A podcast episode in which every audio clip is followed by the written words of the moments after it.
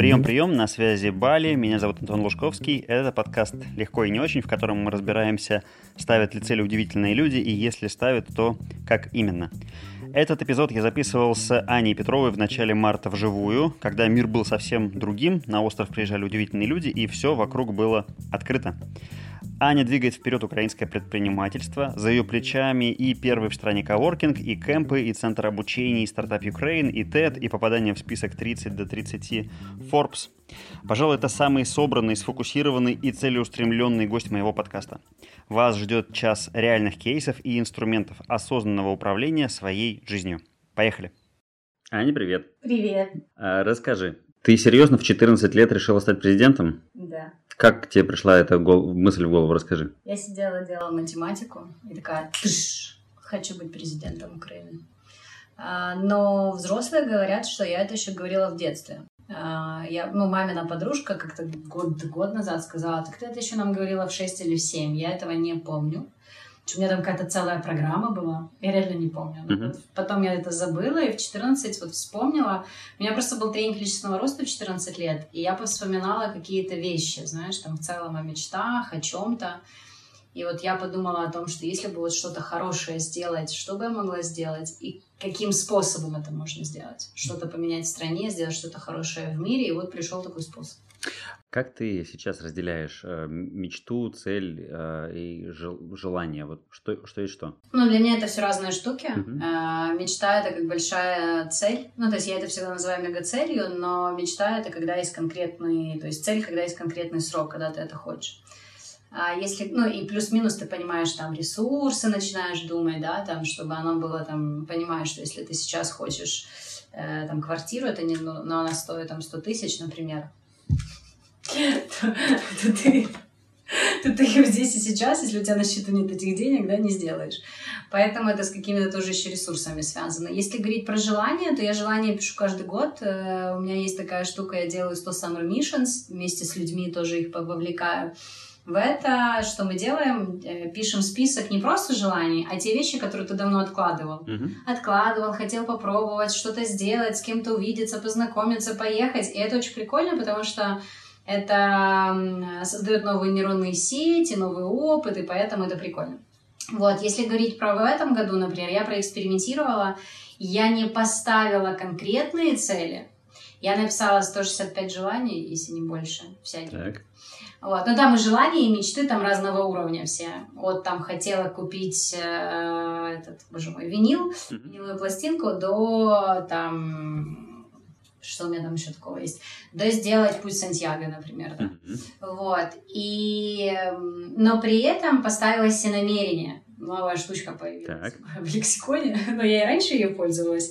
Но какое-то большее осознание пришло, что такое намерение, да, что намерение это вот Например, там, я хочу максимально наилучшим образом для себя проявиться да, там, в этом мире. И дальше уже ты смотришь, а что мир начинает тебе отвечать. Не ты ему говоришь, каким способом ты это хочешь сделать, а может быть каким-то другим, да, это как президент, да, то, что Мгм. сейчас я понимаю, что благодаря этой позиции можно сделать максимальный какой-то импакт, Мгм. но с другой стороны, я понимаю, что если придет какой-то другой способ, который я еще даже не знаю, Мгм. и мир скажет, вот, благодаря этому ты можешь реализовать вот свою эту цель, класс, тогда, может, и не захочу уже быть президентом. То есть, да, не фокусироваться, у меня сейчас новый способ в этом году, не фокусироваться на способы Ага. достижения своих целей или своих желаний, или своих мечт, а просто их иметь, что ты хочешь вот этого, тебе нравится вот это, это ты не хочешь, например, не нравится. Очень важно тоже понимать, чего не хочешь, что, что тебе не нравится. И смотреть, что мир будет тебе предлагать. Так, смотри, вот у нас появилось слово намерение, и намерение для тебя это какая-то такая сверхзадача, что ли? Наверное, да. Для меня намерение это что-то очень внутреннее, то, что идет изнутри. Мгм. Да, и неважно, каким способом это реализуется. То есть ты не ставишь себе роль, например, там, ну вот как можно проявиться наилучшим способом. Ну, не знаю, миллион человек в Инстаграме, например, да, это твоя проявленность в мире. Но может придет, что, не знаю, все-таки написать книжку. Может, пишу все, пишу, пишу. Вот, пока в моей голове. Э, Вот, нет, содержание уже есть, ладно. Вот, поэтому, а, то есть позволить наилучшим образом, чтобы это произошло. Ну, то есть не только от себя все делать. Знаешь, когда все привыкли, что нужно создавать это, делать, делать, делать, делать, делать, напряжение, ты такой делаешь, и потом такой, «Э, все, какие цели, мечты, ничего больше не хочу, дайте поехать на Бали. Да-да. Выдохнуть, да?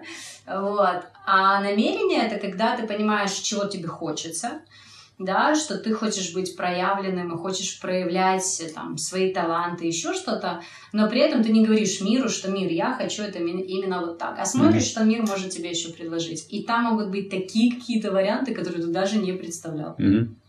Класс. Вот что касается желаний, ты говоришь, что ты именно ты называешь это вот 160 у тебя было желаний, не 160 целей. Не, не цели. Ага. Цели нет. А в чем, почему разница? Э, ну смотри, для меня цель это, например, к марту 2020 года нужно продать проект. Угу. Да? И я понимаю, что если я хочу это сделать в течение месяца, э, я должна, то есть мне для этого нужно тин-тин-тин вот такие-то ресурсы, мне нужно создать вот это-то, вот это-то, мне нужно встретиться с теми-то, с теми-то, сделать презентацию, упаковать все, какой-нибудь план там написать, понять по финансам. То есть это целая такая уже, под, ну, то есть прям подход-подход. Если говорить Например, про... Ну хорошо, вот мечта была у меня поехать на Бали. Угу. Ее можно было реализовать еще в 2014 году. Но я мечтала. Угу. Я мечтала, представляла Бали. А потом ты просто берешь такой, когда тебе уже мир уже разными способами показал, что тебе нужно сюда приехать, ты просто берешь и покупаешь билет. Угу. Ну, то есть, ты перестаешь как бы мечтать, а ты уже берешь и реализовываешь. Но это не цель была, понимаешь? Если бы я поставила как цель, то я купила бы билеты, наверное, еще в 2014 году и приехала сюда еще в 2014 году. А мне нравилось мечтать. Угу. Вот. И пока это была мечта, это была мечта. Когда это уже стало целью, как президент, пока это мечта, я же, ну, при этом я много чего делаю для того, чтобы в будущем таки стать. Угу. Но это не стоит самоцелью уже сейчас, в этом году, все, я иду, там, готовлюсь эти четыре года, или сколько там на следующие выборы, готовлюсь. Угу. Вот как только я поставлю себе, это уже станет целью. Ага. То есть это про э, решение про осознанное приложение усилий. Угу, угу. Ну, очень много осознанности. То есть я вот вокруг желаний, меч, цели очень давно работаю. Угу. Ну, то есть мечтаю там, ну, реально, и цели, и мечты, это со мной, наверное, уже лет 18, наверное, может быть, 20 даже ну, наверное, мечты раньше, а вот цели появились вот с 14 лет.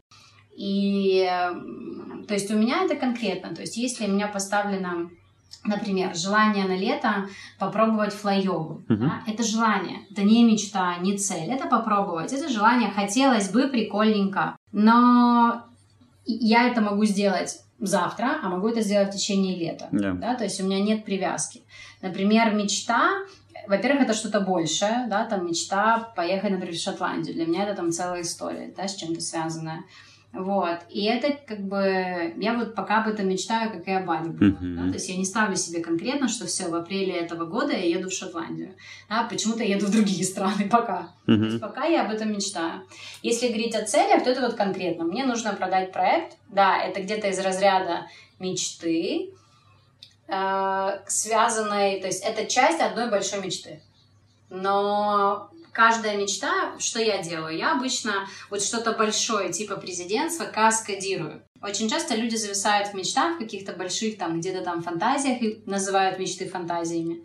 Да, а я считаю, что для того, чтобы как раз вернуться на Землю, важно скаскадировать до самого обычного вот маленького желания ага. или маленькой задачи. И поэтому я, то есть, смотрю, окей, президент Украины где-то там, ну, в 14 лет, это было 100 лет назад, да, где-то там, и тут ребенок, подросток, который сидит, делает математику. Uh-huh. И я такая, окей, а что я могу делать? Уже менять, что, конечно, все взрослые рассказывали, что нужно сначала заработать денег, надо то-то семья, надо все пятое, десятое, а потом где-нибудь там. Я такая, не, мне так не подходит. И я начала по-другому. Я такая, хорошо, я могу сейчас делать социальные проекты. И, например, социальные проекты стали моими целями, да, это стали проекты, которые мне нужно достигнуть. Да, из желания сделать что-то хорошее в этом мире. То есть, знаешь, желание mm. для меня это такой, с одной стороны, эфемерная история, где-то, да, вот что-то хорошее сделать. И каждый человек или там сделать мир красивым.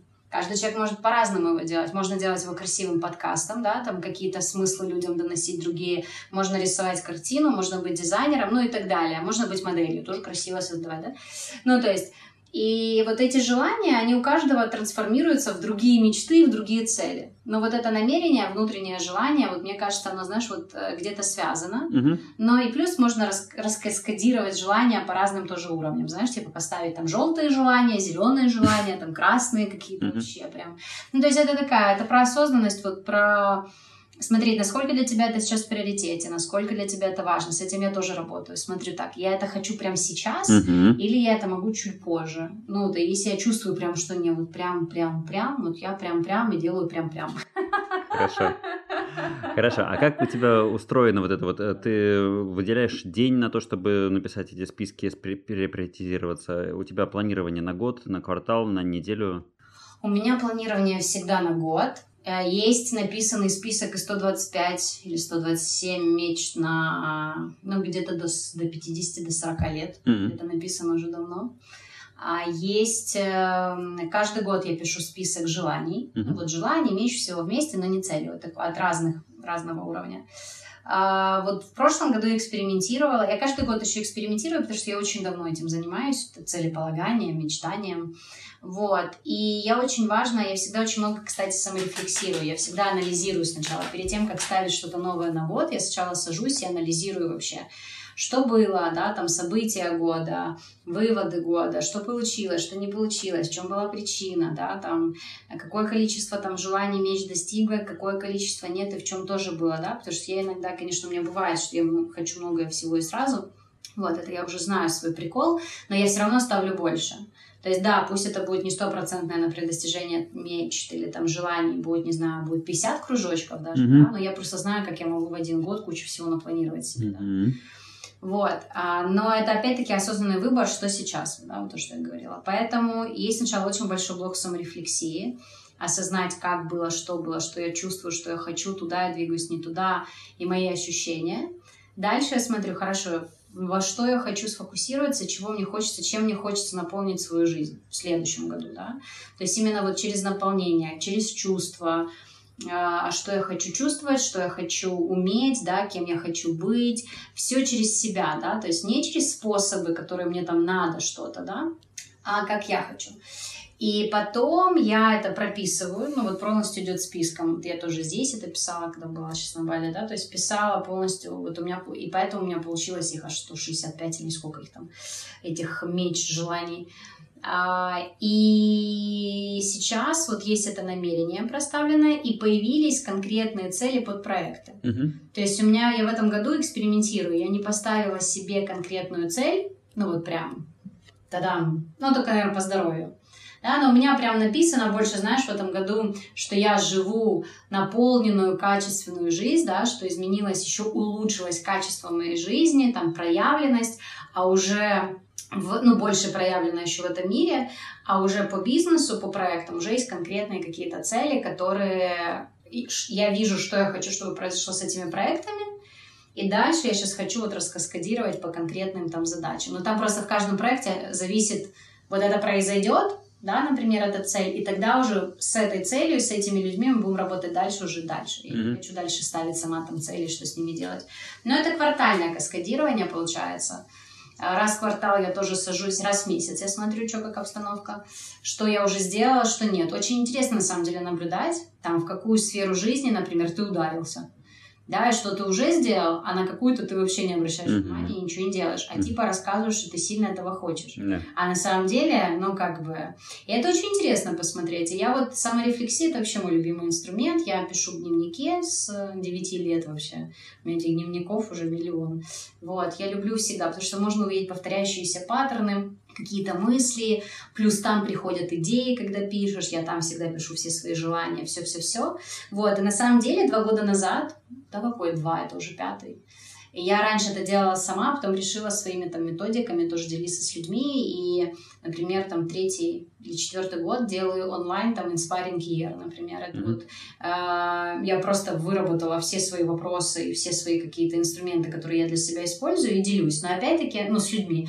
Но опять-таки я тоже сама же снова экспериментирую каждый раз, реально. И так интересно, как оно получается, и каждый раз получается результат. Так интересно. Какой же все-таки главный вот метод эм, все-таки работы с целями? Мне Мгм. кажется, знаешь, такое, и ну, и мечтами. Мне кажется, это такой бесконечный процесс. Но вот то, что я для себя увидела, это то, что вот если с мечтами работать, позволение. Mm. Очень часто люди на самом деле не позволяют себе мечтать. И они просто, ну, хочу машину, ну, хочу дом, ну, хочу куда-то съездить, ну, купить себе iPhone новый, ну, что еще. Вот. А на самом деле это же вообще не про мечты и не про цели. И поэтому вот это очень интересно пробуждать в людях, видеть, когда они, знаешь, просыпаются к своим мечтам. И когда вот это такое... Фух, самое классное. Круто. Ты, э, э, этот процесс у тебя проходит когда? В конце года, в начале года? Навер... Опять-таки по-разному, но вот в этом году это было рефлексию начала в декабре, а написала списки, наверное, в январе. Uh-huh. А, в прошлом году. Ну да, вот я обычно там посвящаю декабрь-январь, наверное. Uh-huh. Ну, середина декабря и вот, наверное, до конца января. Хорошо. У тебя на Теди, когда ты выступала в 2012 году, да? В 11 да. В 11 а, рефреном звучала мысль «все очень просто, главное делать». Да. Что-то изменилось за 9 лет? Вообще ничего не изменилось. На самом деле все просто главное делать. Но простота в познании себя. Ну, то есть, на самом деле, а, все просто, да, ну, то есть, то есть, и одновременно, да, там сложно, но для меня оно просто, потому что я просто саморазвитием реально занимаюсь, там, моя первая книжка по личностному росту была в 12 лет. И я давно в познании себя, и, наверное, я в той точке, где я сейчас есть, благодаря вот тому, что в 12 лет, э, а не в 24 начала, да, mm-hmm. или в 32, как многие, или никогда не начинаю, да. Вот. Я точно однозначно верю, что главное делать, вот когда мы зависаем в чем-то, даже если вот мы чего-то хотим, ну, надо сделать хотя бы маленький шаг. Ну вот, или мы мечтаем там быть певицей, или что-то, ну, пойди там, не знаю, позанимайся одним занятием вокалом, да, ну, то есть посмотри вообще, насколько тебе это зайдет. Там, хотим сделать свое дело, ну, пойди на встречи с предпринимателями и посмотри вообще их жизнь, да, чтобы понимать, что это вообще не, не Мальдивы, э, айфоны и так далее. Это очень большой mm-hmm. труд, на самом деле. И вот эти моменты, как бы, да, что все просто главное пробовать, ну, то есть главное делать какими-то маленькими шагами. То есть просто у людей очень часто, это же психология, они все там что-то где-то придумали, да, что-то страшное, все, мозг такой, о, господи, куда ты собралась, собрался, сядь, да не вообще, давай, пш, куда? Да?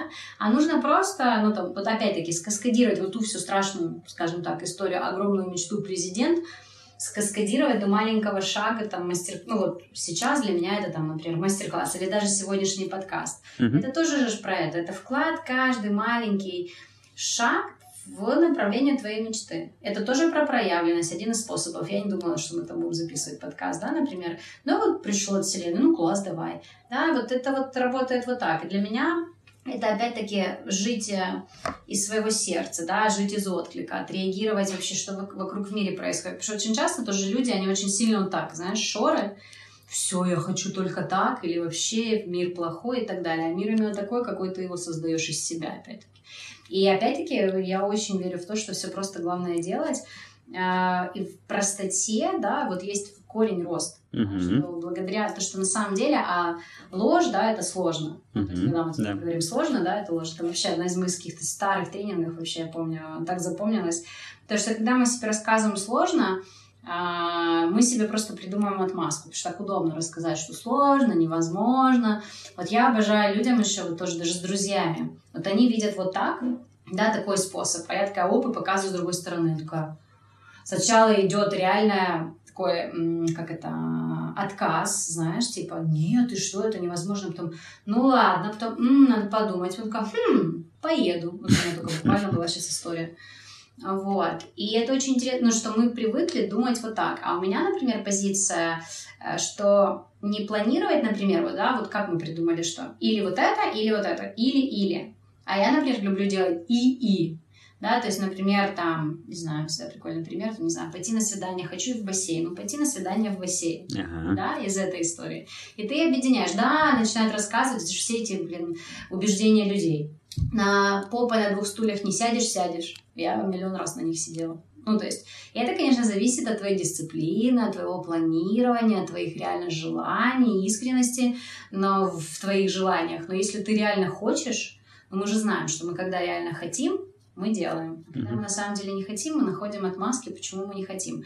Ну и плюс, э, конечно, работают убеждения и страхи. Это, мне кажется, вообще самое страшная вещь, которая есть. Ну, то есть, и оно опять-таки живет у нас в мышлении, а человек часто этого не понимает. И вот э, с мышлением это отдельная тема, с которой я тоже работаю, и мне кажется, что это вообще ключевое, uh-huh. во что мы верим. Все начинается в голове. Ну вот, все. Да, действительно, в тебе чувствуется опыт э, прохождения разных э, программ и работы над собой. А что ты скажешь по поводу, когда ругают, по сути, программы по, mm-hmm. и по личностному росту, и вот это вот вечное саморазвитие, mm-hmm. а, и всех коучей клянут? А, как ты к этому относишься? Где вот эта вот грань? Где, где это все во благо, а где уже переходит? Смотри, я, в целом я считаю саморазвитие этого благом. И не случайно, наверное, сейчас появилось такое количество коучей, психологов и всех остальных. У людей есть запрос. Но есть очень большая проблема на рынке, что каждый, кому не лень, коуч, понимаешь, и психолог.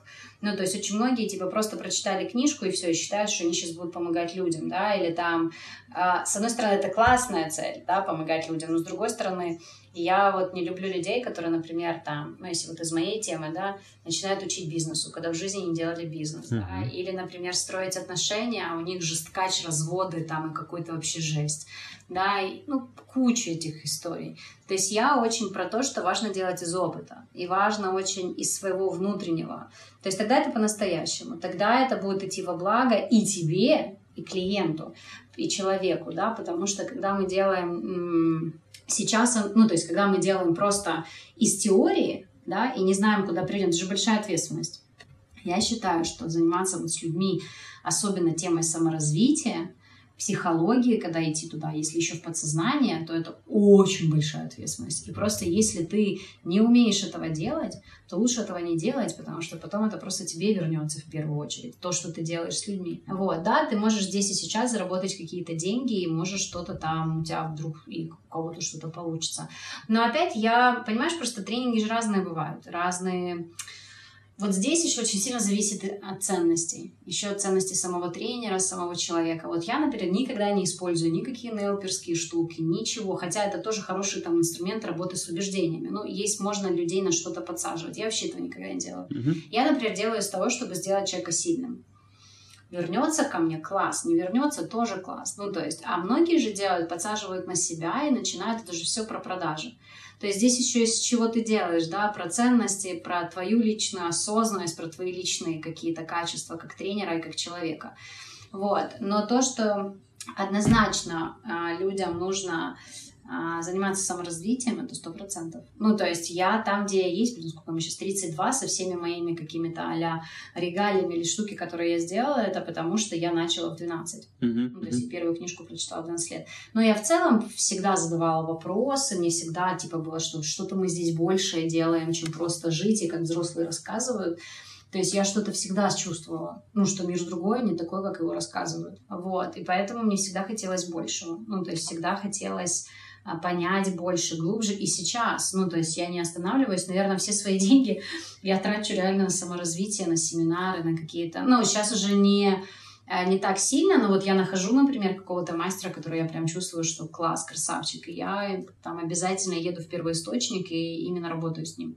Слушай, расскажи про такой вот э, феномен Киева. Да. Вот эм, не знаю, как с, с Москвой, но с Питером-то точно есть большой контраст относительно того, что все чего-то предпринимают. Да. Вот этот вот стартаперский дух, он там какой-то особенно живучий. Из-за чего это происходит? Слушай, классно, что со стороны это так выглядит, потому что еще там буквально 7 лет назад этого не было. Очень много креативности и творческих людей, это правда. А предпринимательство, как раз креативность и творчество — это основа. А второе это, да, люди, которые готовы рисковать а, и которые готовы создавать. Ну, то есть э, я думаю, что украинцы именно такие. Вот. Единственное, что не хватает ресурсов ну, в, для того, что... Ну, сейчас они уже как-то там что-то сейчас меняется, программы какие-то создаются. Но вот раньше не было вообще куда прийти. Вот ты хочешь запустить свое дело, и, и что делать? Ну, вообще, типа, негде. Вот, поэтому с ресурсами всегда были вопросы. Но знаешь, что изменилось? Изменилось, э, наверное, увидели Во-первых, ролл-моделов, примеры предпринимателей. Я над этим работала реально 7 лет. Даже больше. С 11 года была первая конференция, которую мы сделали. У нас реально была первая конференция, где мы показывали предпринимателей. Я ходила... И... Своих местных? Да. И я ходила такая, слушай, у тебя нет друга предпринимателя? Uh-huh. Я вот так искала предпринимателей, uh-huh. потому что о них в 11 году вообще никто не говорил. Ни журналисты, ну, в соцсетях их не было. А, были какие-то вот старые там список Forbes, знаешь, там олигархи или еще кто-то, и все, не было их. Uh-huh. И ты вот ходил такой, собирал по сюсекам, где uh-huh. эти предприниматели. Так я собрала каких-то первых 10 или сколько их было предпринимателей, которые рассказали свои истории. И потом потихоньку журналисты начали подключаться, я плюс постоянно об этом говорила, нас рассказывали, и потихоньку начали показывать, что есть вот такой способ, что можно создавать. Ну и плюс, э, честно, сыграла роль революция, когда люди захотели создавать Made in Ukraine, вот вторая mm-hmm. революция, особенно, которая была в 2014 году, она очень сильно повлияла. Она очень сильно повлияла, но и благодаря тому, что появились еще игроки на рынке, которые тоже толкали тему предпринимательства, а, стартапов, а, Made in Ukraine, а, это дало свое. Ну, потому что понятно, что если я сама бы там была, когда я начинала сама в 2011 году, то мы бы еще это бы еще качали бы и качали на самом деле. А вот, вот такие какие-то кризисные, кризисные ситуации, плюс э, желание что-то проявить и создать да, там в стране, оно, конечно, повлияло. Твой вклад здесь какой? То есть ты начинала с того, что сделала э, образовательную такую площадку, да. конференцию, коворкинг да. и стартап Ukraine. Это, это что, это типа акселератор или что стартап это? Стартап Ukraine, он, это центр предпринимательства, основное его направление – это образование. А, мы акселератор не запускали, хотя многие все это акселератор. Акселератор не делали, но в планах он где-то лежит, но пока его еще не запускали. Это обучение комплексное, да, это больше как школа предпринимательства, да, или вот формат бизнес-школы. Uh-huh. Вот. А, и есть там обучение от мастер-классов до комплексной программы обучения, где есть алгоритм, как запустить свое дело, два с половиной месяца учишься. Ну и у нас очень много историй, когда ребята потом запускали свое дело, потому что это такая основа, на которой основа основ. Я бы тоже хотела, знаешь, такое пройти когда-то, когда свой первый, там, в 2009 году открывала свой первый бизнес, был ивент-агентство. Есть эта часть, была часть большая коворкинга. Я открыла первый коворкинг в Украине. Я этот формат сначала придумала, а потом проресечила, и оказалось, что в Штатах это называется коворкингом uh-huh. в 2010 году. А, потому что я подумала, у меня была моя потребность, мне было не прикольно работать дома в кровати или на кухне, или в кафе а, в кофехаусе тогда были, реально, сейчас уже их нет, а у нас тогда были. И я такая думаю, что бы такое придумать? И думаю, блин, было бы классно, если бы все вместе в пространстве сидели, знаешь, там работали, коллаборировали. Вот, и так я начала английский в помощь, хорошо учу его с детства, э, прогуглила и вот нашла тогда Виворк, который всего было дво, два Виворка ага. в Штатах. Ага. И нашла еще Impact Hub, да, Impact нет, э, да, Impact Hub называется, они поддерживают это хабы по миру, которые поддерживают социальных предпринимателей. Но их франшиза на тот момент стоила то ли 20 тысяч евро, ну что такие безумные какие-то деньги на, на 2010 год, и это, конечно, не, я сама. Вот. И вот так мы открыли тогда этот первый коворкинг, Key Он был именно вот такой прям, когда иностранцы приезжали, ой, you're just like Google, or, or you're just like in US. Это было очень приятно. Но это очень низкомаржинальный бизнес, и в какой-то момент пришлось его уже закрыть, потому что нужно было или в него еще вкладывать, разделять основное образование, выносить в другой офис, я не захотела. Uh-huh. Я не захотела, и все вокруг мне как бы рекомендовали, что его закрыть. Вот, хотя он просуществовал пять с половиной лет и стал флагманом, благодаря которому начало развиваться тоже пространство. Ты его не продала, ты просто закрыл? Просто закрыла, а его не было, потому что его не было смысла продавать, потому что оно было в пространстве, ну, то есть арендное помещение. Uh-huh то есть, да, там был бренд, но все равно так получилось, что бренд, бренд Startup Ukraine съел бренд коворкинга Keyworking, потому что Startup Ukraine был сильнее. Все равно все всегда говорили, что иду в стартап. Я такая, ну окей. Но бренд остался, а, и плюс, ну, как бы тоже, опять-таки, мы там запустились, через месяц еще одни ребята запустились, но они были как третье место. То, что так интересно было, как в, одно, в один момент знаешь, появились, ну, у меня так тогда и не появилось конкурентов именно по обучению, а вот коворкинг реально, ну, мы были как коворкинг полноценный офис, и открылось третье место. У нас там часопис, это где почасовая. Да-да-да. Тайм-кафе. Да, тайм-кафе, вот. И тогда еще циферблат через какое-то время открылся, вот. И потом вот была конференция, мы делали первые бизнес-завтраки тоже с предпринимателями, именно успешными топами, вот там uh-huh. именно топы-топы. Мне кажется, у нас, наверное, были все выступали такие основные вот. Еще парочку я там не добила, но я им раз в год пишу, такая, ну что, может быть, в этом году выступить? Он говорит, нет. Я говорю, ну ладно, жду вас в следующем. Ну, так переписываемся так с одним там, предпринимателем, очень известным в Украине. Основное, что мы вообще запустили, знаешь, волну, вот а, вообще Made in Ukraine, эту фразу я вообще начала первой вообще говорить в стране. У нас был бизнес-кэмп Made in Ukraine. И в 11 в 12 году мы его сделали, в сентябре. Это был такой недельный кемп в Карпатах, э, где в командах, я подумала, было бы прикольно всех собрать вот так в кемп, и все бы делали проекты вместе. Потом, через 7 лет это назвали, или через сколько там буткемпами, айтишными буткемпами. В одиннадцатом году буткемпов айтишных не было. Вот. Патент, и... где патент?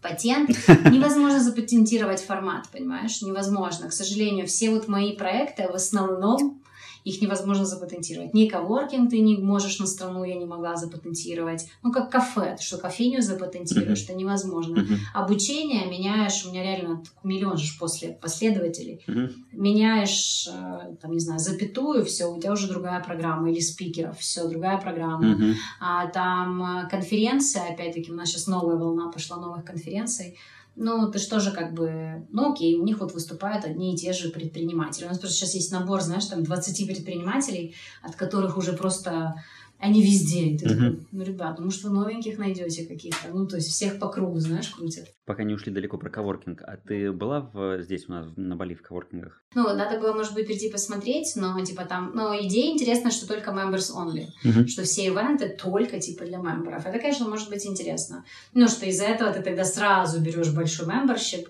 вот. Но это, может быть, здесь работает. Я не думаю, что это сработает, например, там, у нас в Киеве, что там заплати 500 или 1000 баксов, не знаю, сколько там, что будет в течение месяца. У нас, мне кажется, люди еще такие, значит, это про доверие же. Uh-huh. А что будет? Uh-huh. А за что я заплачу? А что там за мемберы? Хотя у нас сейчас пространство очень сильно развивается. У нас вот с прошлого или позапрошлого года новая волна какая-то пространств. Вот. Но это отдельный бизнес, это real estate бизнес на самом деле. Мы строили комьюнити, мы чуть другое делали.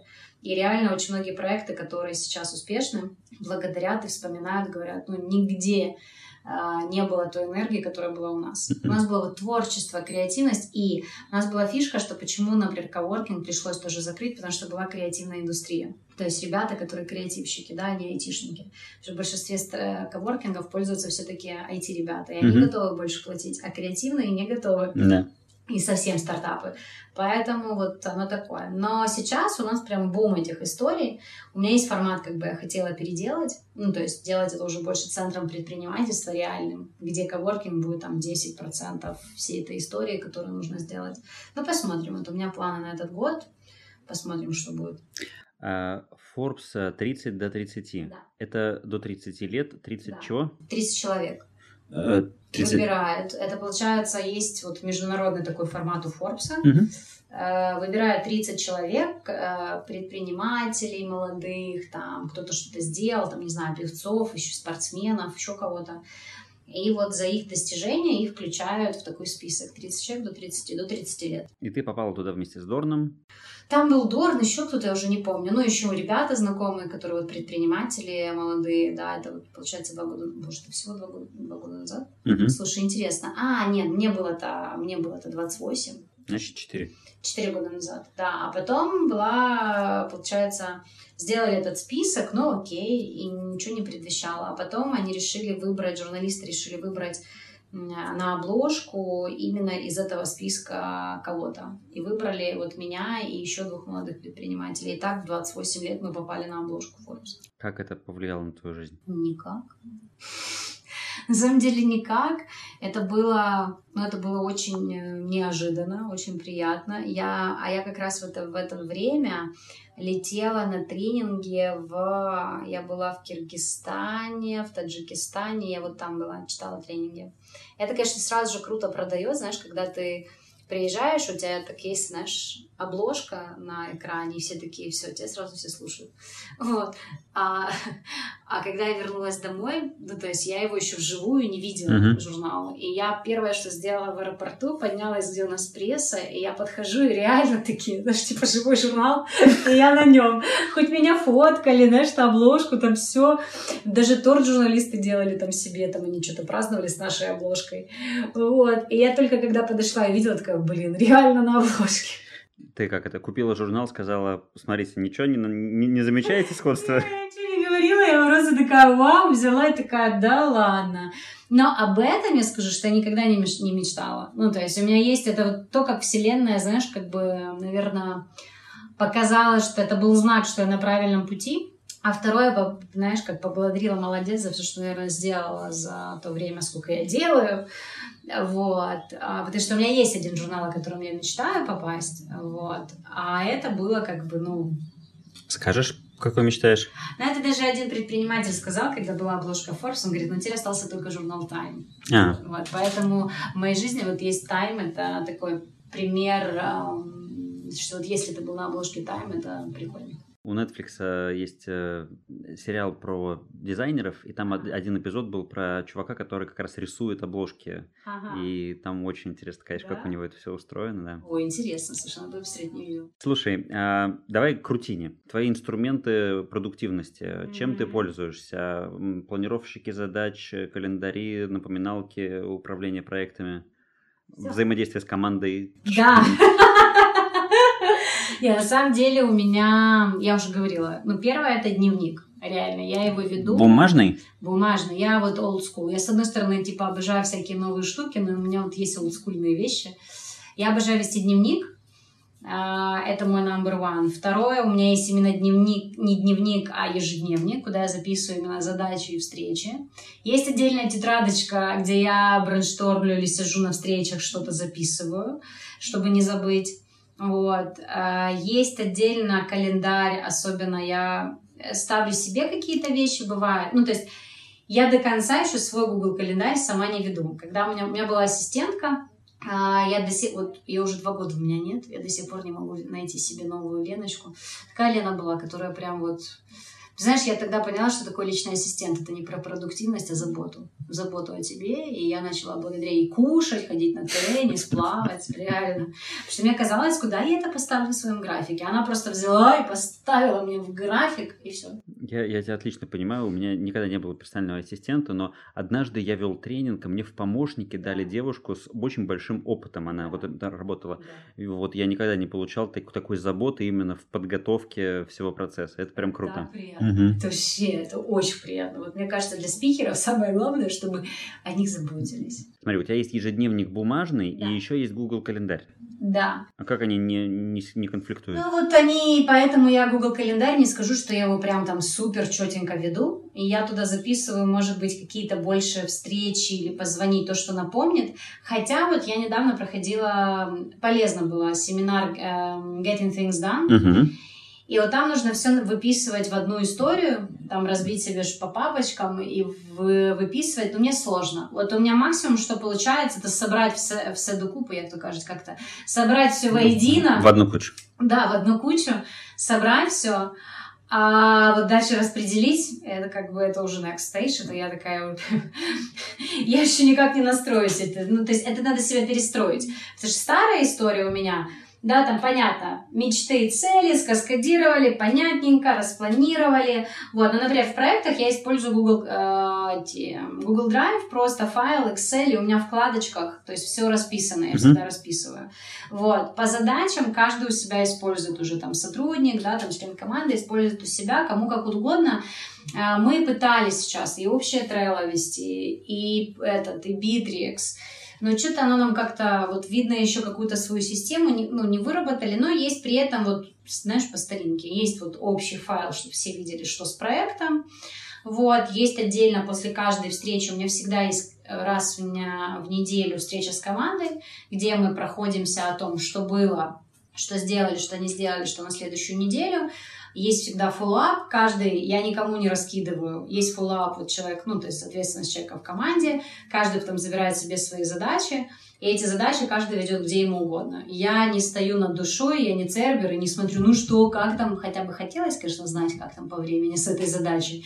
Вот, но я просто стараюсь работать с командой с ее уровнем осознанности, ответственности и понимания. Да, так иногда могут некоторые, если ты там не стоишь некоторые задачи не выполняться, но 80% задач чаще всего именно тогда, когда они должны быть сделаны, они делаются. Ну, там 20 плюс-минус. Я считаю, что это нормально. Uh-huh. Вот, поэтому с командой пока так. Эм, есть, вот, например, с ассистенткой мы работали в Trello. Там она мне ставила, показывала, что, то есть, какие горячие у меня задачи, контролировала, потому что я иногда в своем потоке могу забыть основные приоритетные задачи. Я говорила, Ань, вот это тебя ждут, давай как бы садись и делай. А не лети куда-то там в своих э, идеях и проектах. Вот, поэтому сейчас я не скажу, что там GTD мне прям зашел идеально, чтобы я прям его внедрила, но стараюсь раз в неделю, ну, при этом я раз в неделю просматриваю задачи, что сделано, что не сделано, в конце дня всегда это делаю, ставлю задачи на следующий день, то есть это обязательно, потому что так можно было бы крышей поехать со всеми то, задачами. То есть у тебя, ты подводишь итог дня Конечно. и ставишь задачи на следующий Конечно. день, а планирование на следующей неделе в какой день ты делаешь? А, когда я делаю планирование на следующий день. Когда я делала планирование на следующий? Я просто три месяца почти не делала. Когда же я это делаю? Ну, давай сейчас подумаем. Но в конце дня я точно поставила все свои галочки. Ну, смотри, у меня есть планирование на неделю, это точно, потому что я на неделю планирую встречи задачи я не всегда планирую именно вот прям в этот день я сажусь это делаю. Uh-huh. Но я оставляю себе тайм-слоты, что вот сегодня мне нужно посвятить время каким-то задачам, которые, например, меня не вдохновляют. И я сижу и делаю. Вот. Но есть вот недельное понимание тогда, когда я сделаю. Например, есть э, уже выработано, что я не ставлю больше трех встреч в день. Uh-huh. Просто бывали дни по 10 встреч. Вот, когда ты такой. Но в чем фишка? Я не трачу время на дорогу, например. Я всегда, если планирую встречи, они должны быть максимум в двух точках. Ну, то есть я не раз не езжу по городу, uh-huh. а, стараюсь встретиться. То есть и, например, эффективно использовать тот же завтрак или обед. Это всегда ужин по-разному. Но завтрак — это моя такая тема, с кем-то встретиться и обсудить какие-то вещи. И время на то есть я еще знаю, что смотрю, у меня есть четкое понимание, какие задачи чаще всего у меня есть вообще. я понимаю, что так, вот, например, этот месяц у меня появляется, что мне нужно провести, например, это конец квартала. Да, я знаю, что мне нужно будет провести с каждым человеком, членом команды встречи. Я уже понимаю, что это нужно выделить вот это время. Или у меня есть консультации, да, там менторство по старту бизнеса. Я должна выделить время. Там, или у меня есть вебинар. То есть я еще отталкиваюсь от, от тех активностей, которые у меня будут в течение недели. И от этого уже между ними смотрю, где я могу сесть и сделать просто простые какие-то задачи больше рабочие. Ну, такое, я люблю овервью, я очень люблю а, квадраты, квадратики месяца, знаешь, я визуал, и поэтому мне очень удобно вот увидеть, например, так, здесь я нахожусь здесь, здесь я нахожусь, например, мне нужно уехать. Так, значит, курс мы должны запустить вот здесь, потому что я его запускаю. То есть это такая визуальная картинка планирования всего, uh-huh. всех потоков жизни, чтобы одно другому не мешало и одно другое не страдало. Mm, круто. А, а выходные? Ты работаешь в выходные или выходные это зона отдыха? В выходные я могу выступать, ну, то есть какие-то тренинги, выступления. Чаще всего бывает, что я куда-то еду, что-то происходит. Редко бывают выходные, когда я просто лежу, ничего не делаю. Вот, но я не работаю. Uh-huh. Ну, то есть я это очень редко. Я считаю, что надо отдыхать. Uh-huh. Самое главное отдыхать. Вот у меня, ну, то есть я могу в течение недели отдыхать. Ну, mm-hmm. то есть я вот чувствую, я могу в кино пойти. Ну, то есть у меня, потому что вечером может быть тренинг, э, утром еще что-то, встреча. Ну, то есть, э, или как здесь у меня, да, разница во времени, и вебинар я здесь читала в 2 часа ночи. Mm-hmm. Вообще в таком позитиве провела. Ну, то есть, да, а, ну, зато потом спала долго. Но, опять-таки, я просто считаю, что все должно быть э, в балансе, с одной стороны. С другой стороны, просто жизнь предпринимателя, она уже как это такой определенный стиль жизни. И для меня я не разделяю уже даже работа, там, жизнь. Вот сейчас у меня жизнь происходит, а сейчас работа. Ну, то есть оно все перетекающее очень сильно. И вот Есть просто конкретные активности, которые есть в моей жизни. И вот я эти активности как-то распределяю. И так, чтобы мне было в кайф. Ну, то есть, потому что для меня вот это важно по приоритетам, это важно, да, для меня важно мое здоровье, для меня важно посвятить время, например, там, маме, для меня важно там встретиться с друзьями, для меня там важно пойти, не знаю, позаботиться о себе, сделать массаж. Ну, то есть, да, и при этом для меня важно поехать выступить, или я могу подорваться, у меня такое бывает, там, когда меня сильно просили, я чувствовала, что мне нужно поехать выступить, хотя у меня реально был только день. И это, типа, напряг на Интерсити, на скоростном, типа, приехать, выступить час и сразу же вернуться обратно mm-hmm. в другой город. Но я почувствовала, что это нужно, и поехала. Да, mm-hmm. там и сделала. Ну, то есть вот какие-то такие штуки. А, вот этот весь позитив и энергия, откуда они у тебя, что тебя заряжает, пополняет? Или у тебя вообще не стоит такой вопрос, просто батарейка на максимуме все время? А, если честно, вопрос этот не стоит. Жизнь вдохновляет. Я очень люблю жизнь. И эм, я верю, что когда ты занимаешься саморазвитием и познаешь себя, ты сам себе даешь энергию, она у тебя в голове, она внутри твоего тела. И важно, конечно, я считаю, что должны быть и физическая практика, и там здоровье, спорт никто не отменял и правильное питание, пить воду. Вот я, например, пить хочу. Да, легко говорить, что сама жизнь вдохновляет. Если вернуться больше из метафизики в, при, при, этот, э, к Земле, что помогает? Ну, во-первых, мышление. То есть э, я максимально, ну это не про позитивное мышление, а про просто нормальное мышление человека. Я максимально всегда думаю хорошие мысли, и я не думаю о том, что мир плохой, или кто-то еще плохой, или там, не знаю, или о себе что-то плохо. Я максимально в нормальных мыслях, в фокусе внимания. Я э- реализованный человек, да, то есть мне нравится самореализация, то есть меня это вдохновляет. А, я очень много при этом работаю, правда, над собой. Я очень много себе вопросов задаю. То есть у меня нет, ну, то есть вот в декабре я, когда да, приехала только на Бали, я села, и у меня прям месяц был саморефлексии. Потому что я не понимала, что дальше, а как. Хотя куча всего написано, миллион идей. Ну, боже, у меня этих идей бизнеса, главное, чтобы хватило целой жизни этой. Вот, но но все равно не было внутреннего какого-то вот удовлетворенности, что ли. И я начала глубже копать, что это, о чем это, что я хочу себе сказать, что мне, ну, что, что вызывает у меня напряжение, да, или где, что, что там внутри меня. И это на самом деле работа над собой. И это честно отвечать себе. И это честно смотреть даже в то, что не нравится, и даже в то, что не получается. Смотреть в это, не закрывать и делать вид, что у меня все хорошо, ла-ла, а потом что-то со здоровьем. Mm-hmm. Ну, то есть я, правда, хочу жить долго, поэтому я работаю над собой для того, чтобы ничего не было в моем теле, никаких там напряжений, чтобы там жить очень долго. Хорошо, давай конкретно. А, а спорт ты занимаешься спортом? Есть спорт. Я занималась, ну вот, э, наверное, последнее время. У меня есть теннис большой, а есть эм, плавание, я очень люблю плавать. Есть э, последнее время, ну вот особенно здесь я постоянно делала по утрам зарядку Сурью на Маскар. А, правда, вот делаешь даже просто три подхода каждый день, это занимает ровно там 10 минут твоего времени, ты реально по-другому себя чувствуешь, ну правда, Magic делает это упражнение, это очень легко. А началось все с того, что в прошлом году, да, в 19-м, я поехала в фитнес-кэмп, я очень давно хотела, там, Каните Луценко, а, она очень известный фитнес-тренер, за, за неделю реально просто magic произошел. То есть, э, во-первых, я наконец-то привычки питания поняла некоторые, которые нужно было поменять, и что-то для себя осознала по этому поводу. А, понятно, было много спорта, было много активности, и опять-таки мы каждое утро делали сурью, и она наконец-то начала у меня входить в привычку. Потому что если в Киеве я могла делать через день, через два, mm-hmm. здесь я делала почти каждый день, mm-hmm. ну, то есть буквально пару дней не делала. Вот, а что еще? Я работаю на самом... Вот э, очень много над мышлением. Mm-hmm. Это медитации, это, например, разные медитации, не только там просто смотреть за дыханием. Например, есть медитации, я очень люблю Джо Диспензу, э, я вообще увлечена нейропсихологией. И вот его медитации тоже делаю, но не так, чтобы каждый день я это делаю. Mm-hmm. Вот. Но там раз в неделю это я точно сделаю прогулки, я стараюсь смотреть э, за своим шагомером 10 тысяч шагов. Какой-то, ну, не, у меня это не получается, всегда, делать 10 тысяч шагов. На Бали особенно. Особенно здесь, но хотя есть там у меня, что я умудрилась и 25 тысяч сделать. Это я в Индии когда. Вот, находила вокруг горы священной.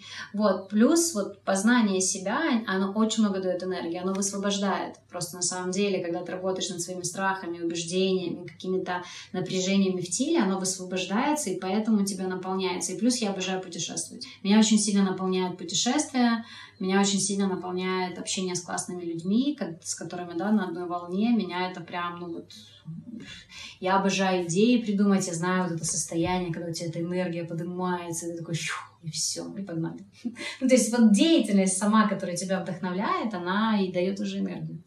Скажи, а э, какие-то правила по цифровой гигиене есть у тебя? Ты там с утра ограничиваешь себя в телефоне вечером?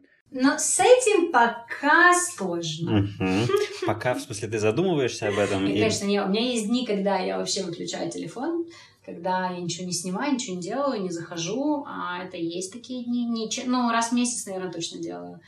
Есть дни, когда я, ну, например, иду гулять в парк, uh-huh. да, там природа, и не смотрю в телефон.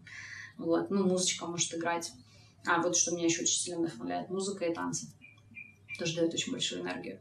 Очень важно просто найти свои способы. Mm-hmm. На самом деле так много где можно черпать, да, там э, энергию с разных вообще источников. Просто себе нужно написать этот список и попробовать, да. Или mm-hmm. если человек, например, не знает, что его наполняет, написать, ну, варианты, когда-то же что-то его наполняло, что-то же давало ему энергию. Вот снова, типа, попробовать, mm-hmm. как сейчас, да. Mm-hmm. Вот. Если возвращаться в цифровую историю, то я очень хочу утром не открывать сразу. Это привычка дурная вообще такая. Я считаю, что просто...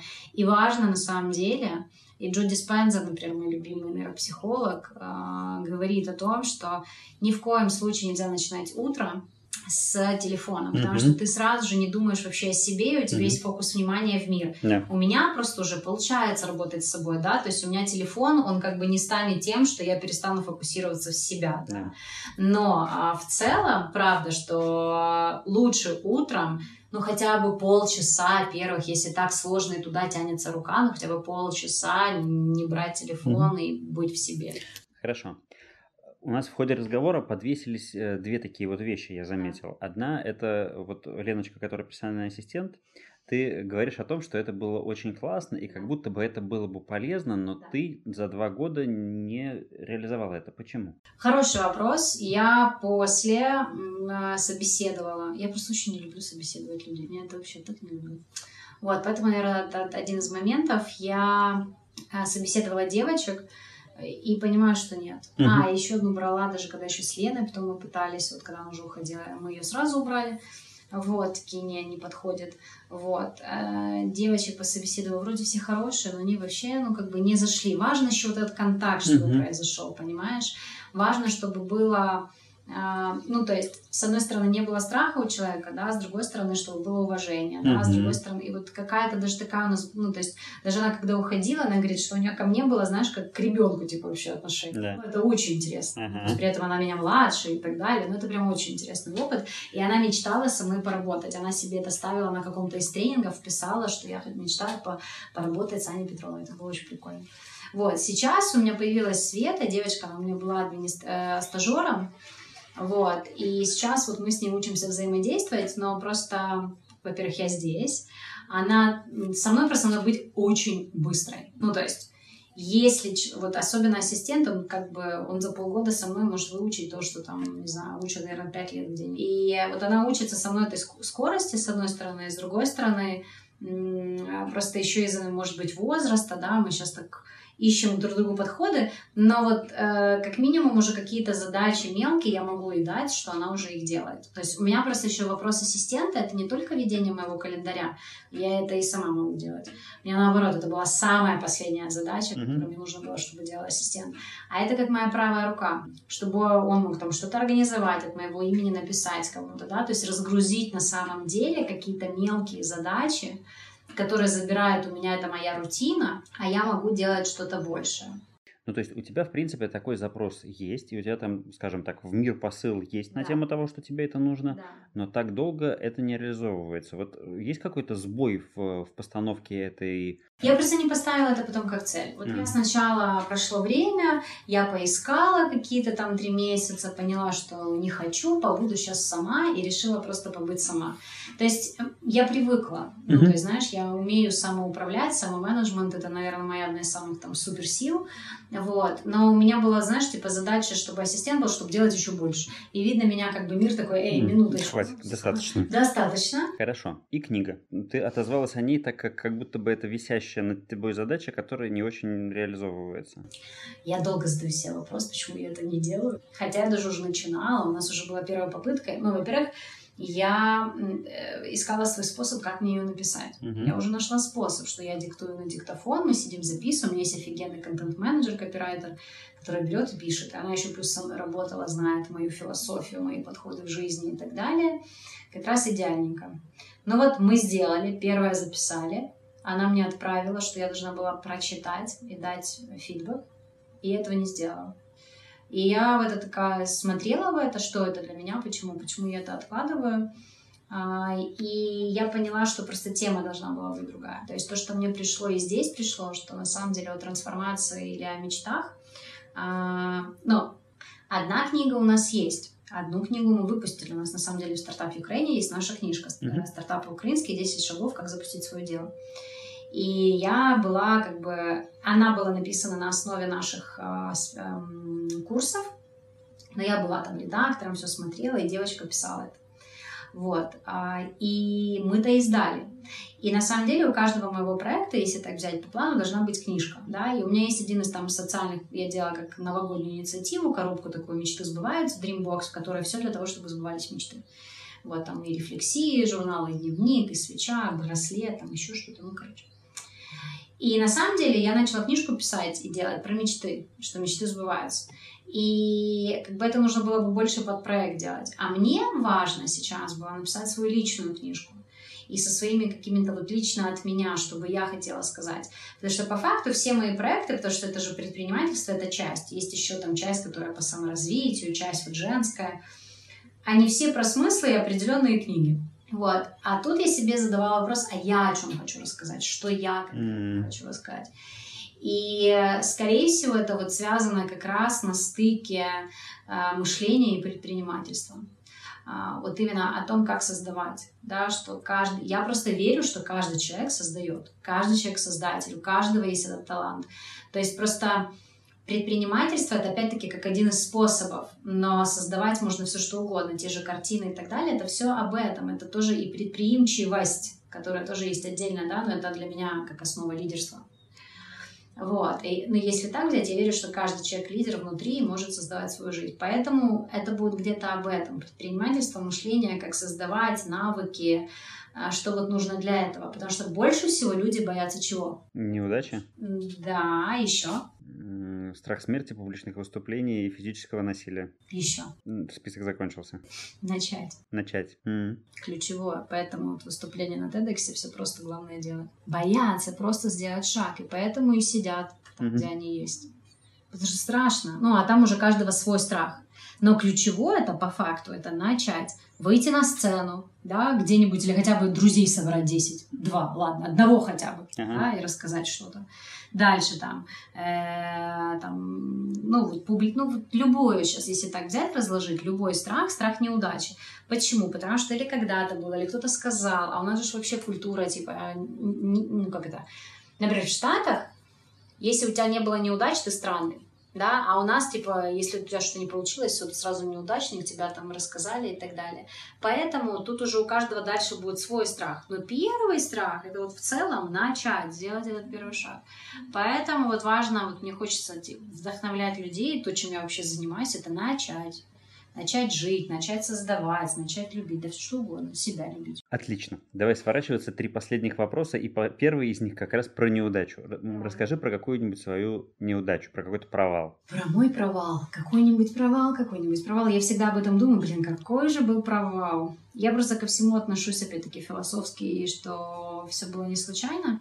Но смотри, каких-то вот таких конкретных прям что-то, что там вообще не было но были кассовые разрывы, Были моменты, когда нечем было заплатить зарплату, нужно было взять кредит.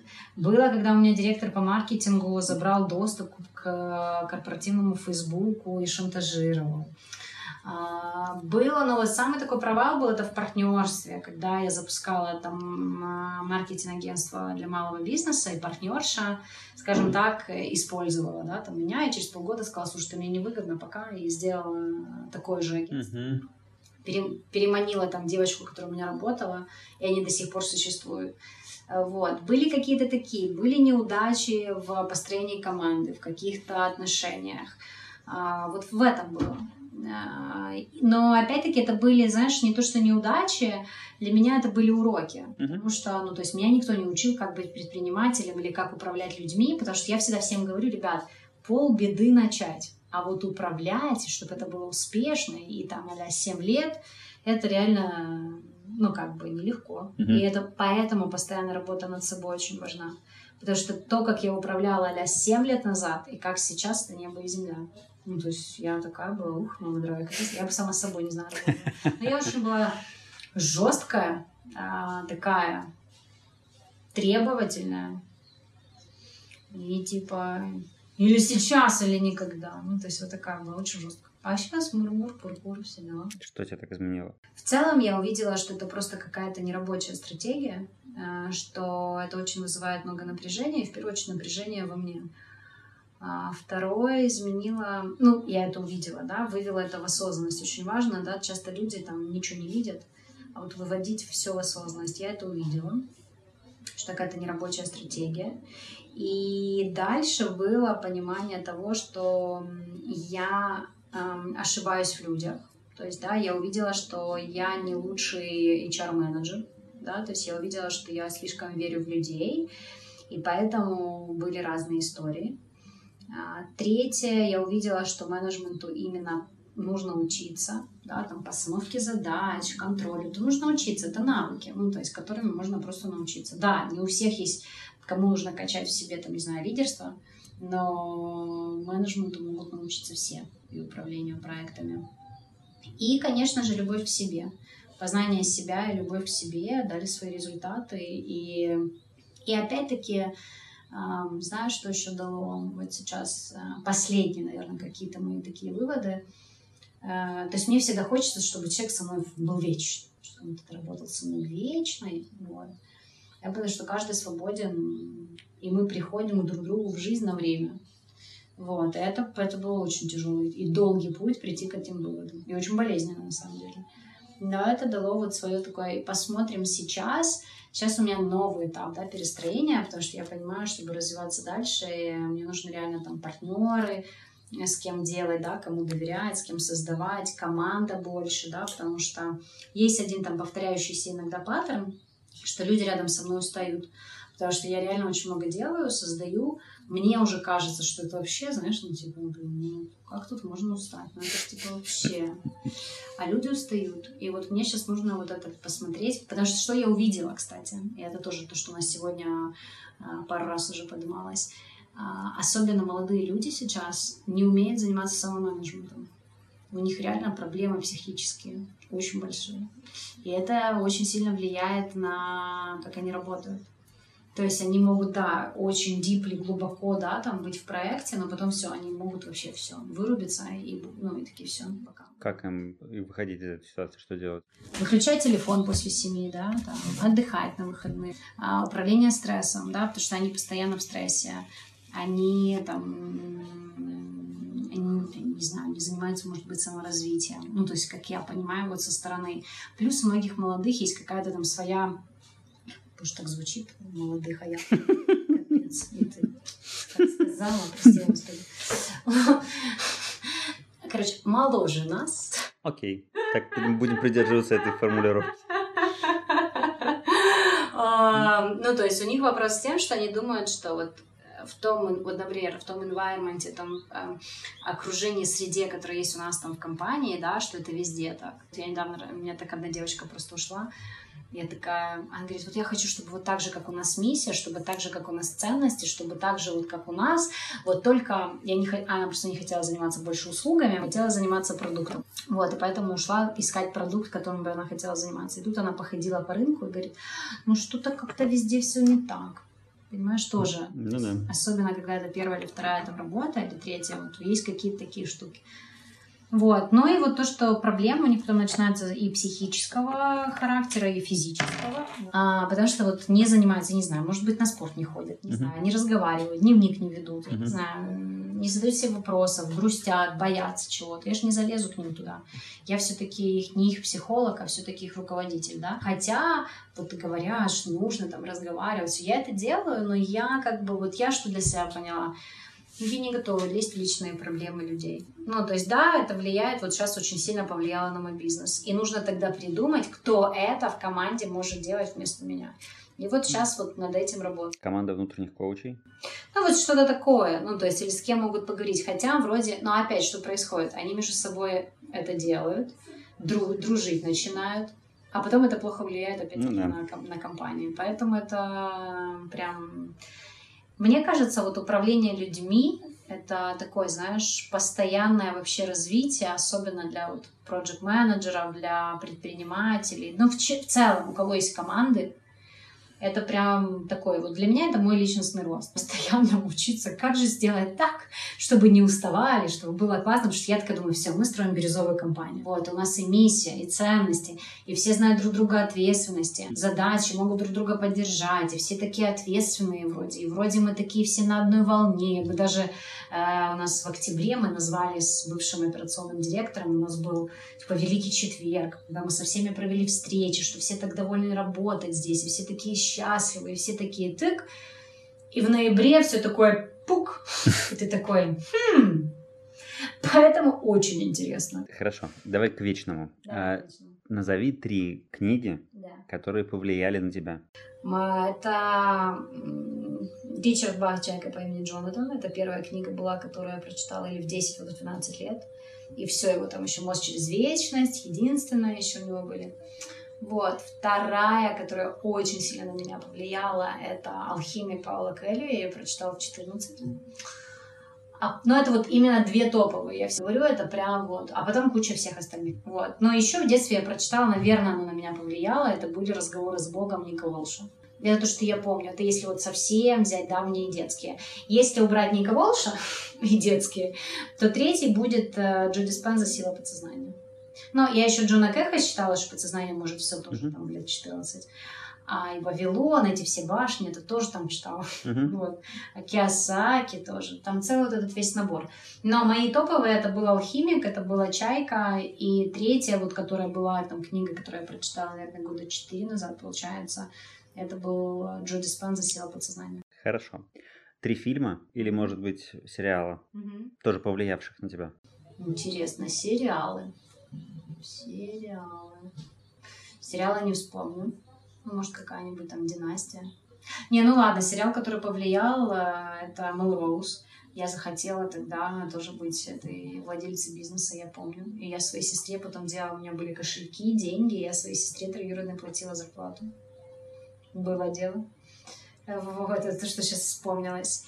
Если взять из фильмов «Королев», Король Лев э, новый или старый? Старый Король Лев. А, Мари Поппинс. А, Советская? Да, я ее смотрела все детство. По 500 раз наизусть знаю. Знаю наизусть фильм «Телохранитель» с Витни Хьюстон. Чуть ли не до, наверное, слов. Вот. Вообще, как она выходит с самолета, так развивает. Ой, ну ты знаешь, это, наверное, не те, которые повлияли, а те, которые я как-то помню. Mm-hmm. Они прям у меня э, сказать, что вот сейчас я, там, не знаю, Титаник, и я вот задумалась о том, как жить, или Матрица, я не буду врать, потому mm-hmm. что этого не было. Не было.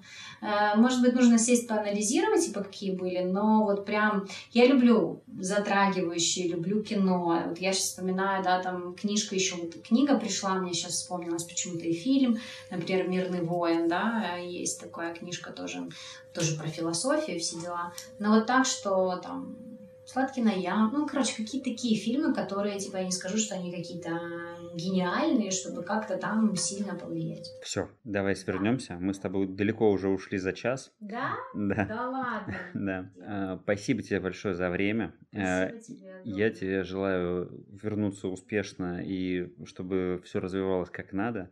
Конечно же, чтобы мечта твоя стала явью, и чтобы у нас вот это расширение мироздания, оно продолжалось и поспевало, главное, за твоими амбициями. Когда надо будет планету, значит, чтобы была соответствующая позиция, галактика, вселенная, чтобы это вот все уже подтягивалось при жизни.